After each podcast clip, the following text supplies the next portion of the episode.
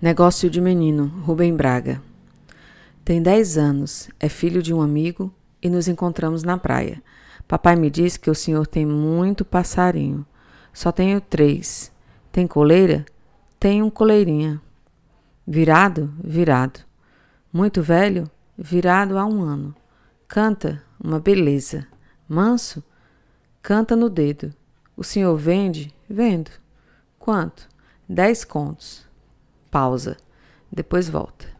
Só tem coleira? Tem um melro e um curió.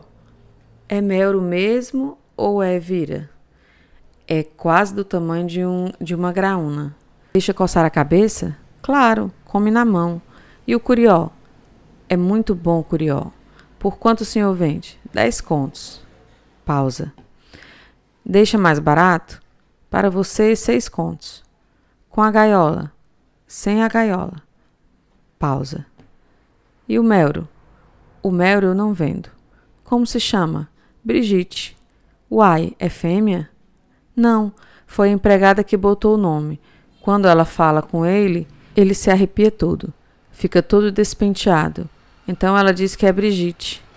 Pausa. O coleira, o senhor também deixa por seis contos? Deixa por oito contos. Com a gaiola? sem a gaiola. Longa pausa. Hesitação. A irmãzinha o chama de dentro d'água.